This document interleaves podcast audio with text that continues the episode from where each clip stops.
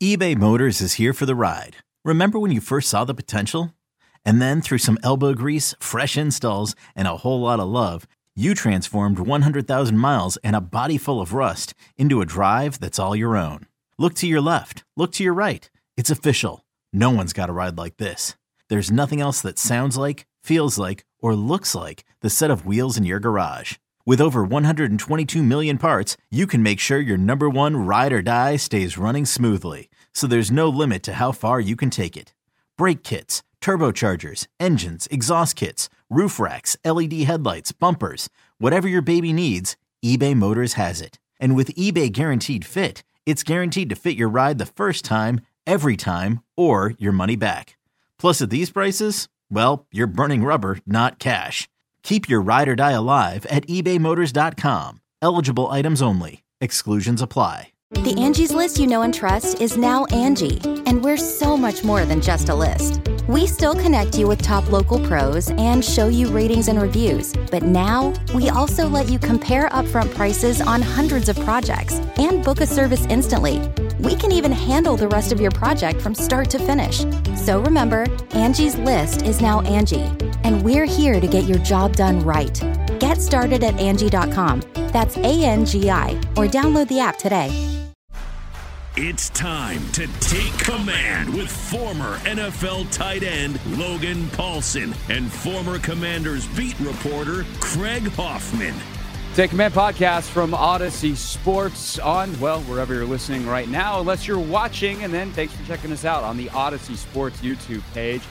That is available to subscribe to right now. Not only our podcast, but our entire network. Great sports content of all kinds, gambling tips, uh, insight on other teams. Logan, a little bit of everything from the 2400 Sports Network. All right. Yeah, that's always good. Be a man of many hats or a station of many hats is always good. Yeah, that's why it's the whole thing. Your network. You got we have many men and women who are very very smart, uh, and they talk into microphones and give you knowledge. Uh, so make sure you subscribe. YouTube.com/slash at Audacy Sports, and then if you find a podcast you like, you can subscribe anywhere to the audio version in your favorite podcast app. Today on this Wednesday pod, normally we look back at the game that was, deep dive into the tape. Well, the last game the Commanders played, we already did that. Uh, that was a week ago because they had a bye this week. So what we will do is look at the Giants Eagles game from the weekend. Logan's got some thoughts on that to dive into. Then kind of take a look at the bigger playoff picture in the NFC as the Commanders sit in sixth right now. And then we will look ahead to the Giants in a lot more depth, preview this weekend's game because our final podcast of the week will be uh, what we hope to be our first ever live show. Uh, we're still hammering out the final details, but make sure you're subscribed uh, to the Audacy Sports YouTube page as it will likely be broadcasting live there. And uh, also just kind of keep an eye on my Twitter page, Logan's Instagram page for the uh, link to be able to actually get into the session with us and ask questions. So a lot of setup there, a lot of housekeeping, Logan. Let's dive into some football. Uh, Eagles Giants. The Eagles absolutely thrashed the Giants on Sunday. And one of the things that I think is interesting about this game is it gets the Giants completely out of their flow. They would like to be able to keep things close, be a run heavy team, not put too much on Daniel Jones. And because the Eagles just run up the score, that is not possible. The problem for the Commanders is they also like to play the same kind of style as the Giants. They are not a run up the score team. But is there any temptation in seeing how ineffective New York was to try and perhaps be a bit more aggressive on Sunday and break through that threshold of the tie that they got last week? Yeah, so I think you know everyone sees the score and they say, "Oh, well, the Eagles kind of thrashed." And they obviously did thrash the Giants, and it got, like you said, all those things about the game and the game flow were entirely true. I think the thing that really stuck out to me when I watched it is it wasn't like it was easy, especially in the first probably quarter and a half for Philly. And so what I mean by that is they come out. I think there's like a 15 play, 14 play drive to start the game, and it was tough. It was you know three yards in a cloud of dust Jalen Hurts, to his credit, made a ton of plays versus Wink Martindale's kind of all out pressure. Wink Martindale's kind of blitz of choice this week was a cross dog, which is basically when you take those two middle linebackers or a safety and a linebacker, you cross them. Kind of messes with protection rules. Uh, makes a lot of sense because Philly likes to be a little bit man heavy in their scheme um, and pull Kelce and kind of it was a nice way to get them in a little bit of a bind. Philly did a nice job handling it, but they still had free runners to the quarterback, and Hurts made some throws under duress that on third down, third down conversions, third down scrambles, that type of thing. And that's pretty much how their first two drives went. They get to a fourth and seven. Uh, I want to say it's on like the 40 yard line going in to score against the Giants. And that to me was like the tipping point in the game. It's like this six play sequence in the game where it's like it tips. So, you know, Wink Martindale, they can't get off the field, but it, it's hard. It's taking them a long time. They're giving their offense at least an opportunity to kind of stay in the game. It's fourth down. They go for a fourth and seven. And um, it's at the, the plus 41. Plus 41. Jalen Hurts, there is pressure in his face, kind of puts up a prayer. The New York Giants safety, Love, I don't know what he's doing. Totally, totally misjudges the ball. Ends up being a touchdown for Philly. Okay, 14 0. Not out of it's it's getting out of hand, but not out of hand yet. The Giants go three and out. The punter then drops the ball. Like he, I'm sure everyone saw that this weekend. He he catches the ball, it slips out of his hand, he it hits off the ground, then he kicks it. It's a 10 yard penalty and a loss of down. So they're back kind of in that 40 yards, maybe even closer 30 yard range. Next play is a touchdown to AJ Brown, and it's uh, 21 to zero, right? So obviously very dynamic paradigm shift. But in terms of what the defense for, for the New York Giants did to Philly, it wasn't like it was a blowout from the jump. I think Philly's defense deserves a ton of credit. And I think it's really interesting to look at this game plan that the Giants tried out because it was essentially identical to what Washington, like, you know, against um against the commanders two weeks ago, the Giants were like, oh, we're gonna run a lot of boots, we're gonna run a lot of keepers, we're gonna run a lot of attacking the edges of the defense, a lot of counter. This week they come out and they're just duo all the way. So they basically like screenshotted the commander's game plan against Philly and said, We're gonna run execute that again had a hard time doing it. They got into some longer third down situations. And obviously, the Philadelphia pass rush just ate up the um, the New York Giants offensive line. And I think like if I if there's something to take from it, it just reiterates kind of the analysis that I had before going into the uh, Commanders Giants game. One is that this team is not built to pass protect in any meaningful capacity. So if you can win first and second down, get them into long down and down and distance situations, which again, that was a challenging thing for them in the first game. But if you can do that, they just cannot hold up versus any of the rushers that we have, right? Evan Neal, I think, is has the potential to be a good player. I liked him coming out of Alabama.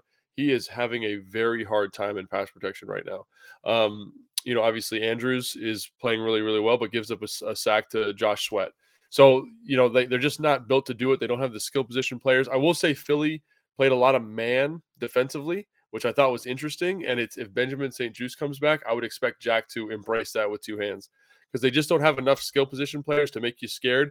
It allows you to put more resources in the box to stop the quarterback. So if there's something to take away, it's it's the man element and it's being excellent on first and second down because it really puts them in a bad spot.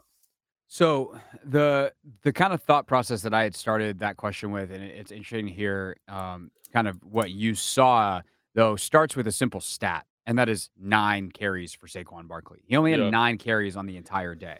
And if he's not going to get the ball a ton, they're not going to win. And and it's not like he had a oh well he had nine carries, but he also had ten receptions. No, he had two receptions on two targets. Like he was not involved in the game. And they do not have enough other skill position guys to be able to overcome that. You know, Richie James is their leader on the day in, in most of the statistical categories, catches, yards, all that kind of stuff. And like James is a nice little player, but like he's not beating you. Right. Saquon is. And and that's where you know, it's it's such an interesting thing too, right? Because it's not like you come out not trying to score. It, it's just how aggressive you are in trying to get those points. Are you aggressive in going after some bigger plays earlier in the game to try and really put the pressure on New York and uh, to be frank, like I would, I would be able, I'd be willing to give a little leash on my my time of possession that the Commanders are so dominant in, in favor of being a bit more aggressive. Also because they don't scare me offensively. Okay, it doesn't work. Okay, let's just go back to the game plan. If we go a couple three and outs, I I think I would be okay with that for Scott. But I, if I am Scott, I am trying to hit, and they've done a good job of this early in some games finding Terry on some of that deeper stuff, finding Jahan on some of the deeper stuff, getting those chunk plays that raises your average of scoring a touchdown from 5% to 55%, and trying to get a couple on the board early, relying on the fact that your defense, especially if they are facing a heavier pass Giants offense, is going to have a really good day. And, and, you know, if that's the case, if you can get out 14 nothing in the first half, um, you know, obviously your chances of winning skyrocket because you're up 14 nothing. Uh, but also, especially against this team, like that's a that's a tough day for New York. Yeah, I think it's interesting you mentioned Saquon. I, I think Saquon's hitting a little bit of a lull, actually. You know, he's having like some type of neck issue. Um, he's not quite right. And I think that shows up. So to me, it's not Saquon Barkley, it's it's Dan, it's Daniel Jones. Like he is their Mm. offense. Him running the football, what he does in the short intermediate passing game, off the boots, off the zone read, off the RPO stuff. Excuse me.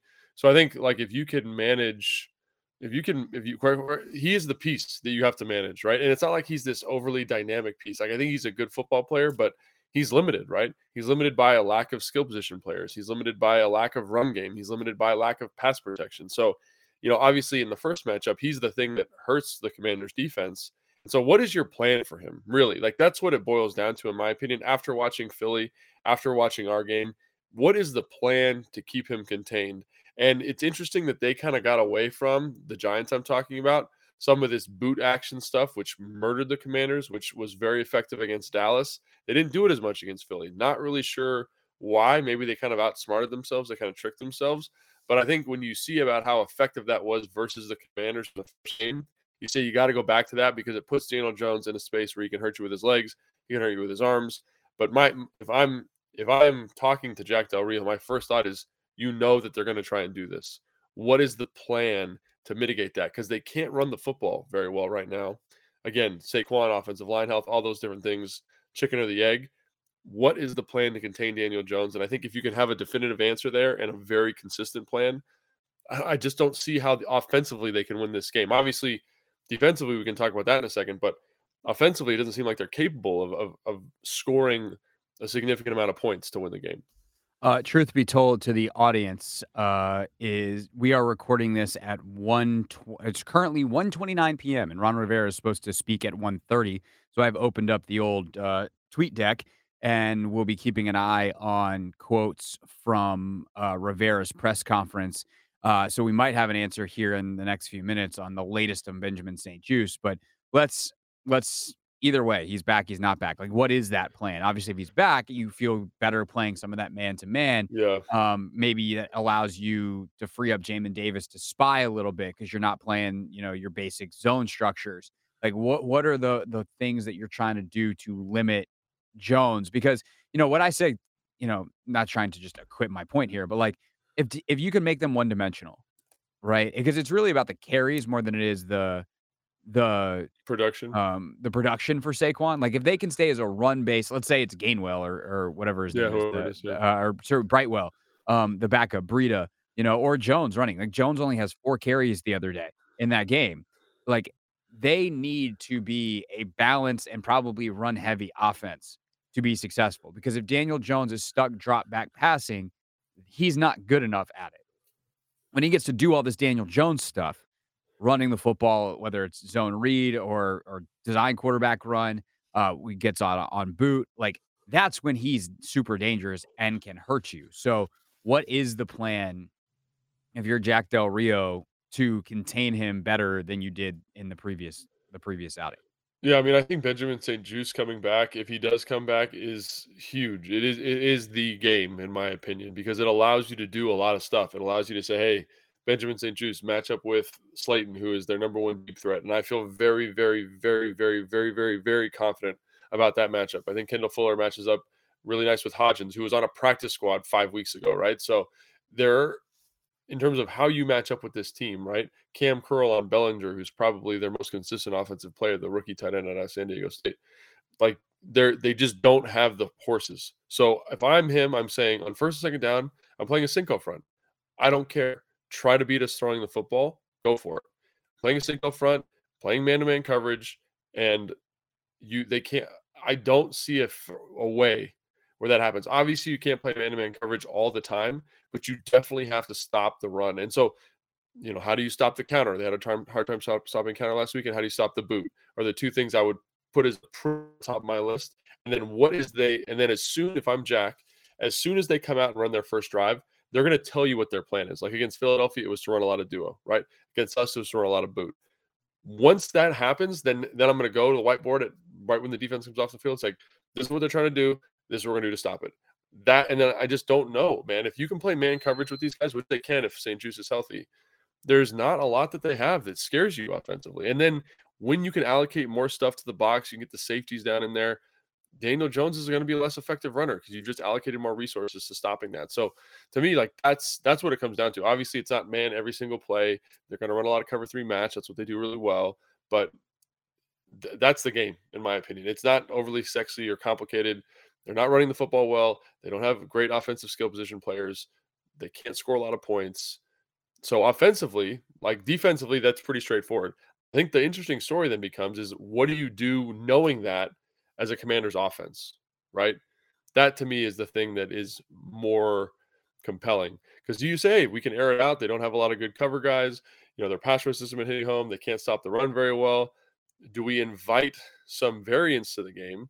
And by inviting variance, like we give ourselves an opportunity to kind of hit on some more chunk plays, but we also invite Wink Martindale to bring the variance of the pressuring, of the blitzing, of the forced fumbles in. And when their offense is playing so poorly, it's kind of like, why do we want to invite any kind of opportunity for Wink to kind of shake things up? Would be my question. Yeah. Do we want to get into that now? Because originally we are going to save that for the end of the podcast, but here we Which one? here we are. Uh, talk about the offensive side of it and, and inviting that variance. I mean, yeah, I mean, we're kind of here. We're here. We're here. Uh, executive decision. Boom! Here we go.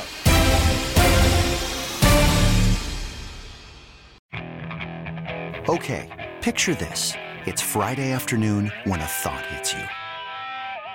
I can waste another weekend doing the same old whatever, or I can conquer it. I can hop into my all new Hyundai Santa Fe and hit the road.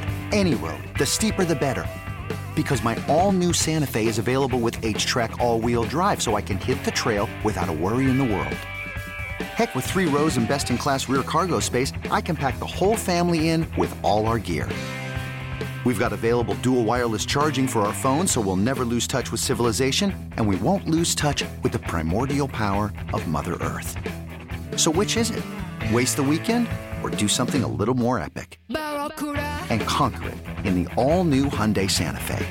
Visit HyundaiUSA.com or call 562 for more details. Hyundai, there's joy in every journey.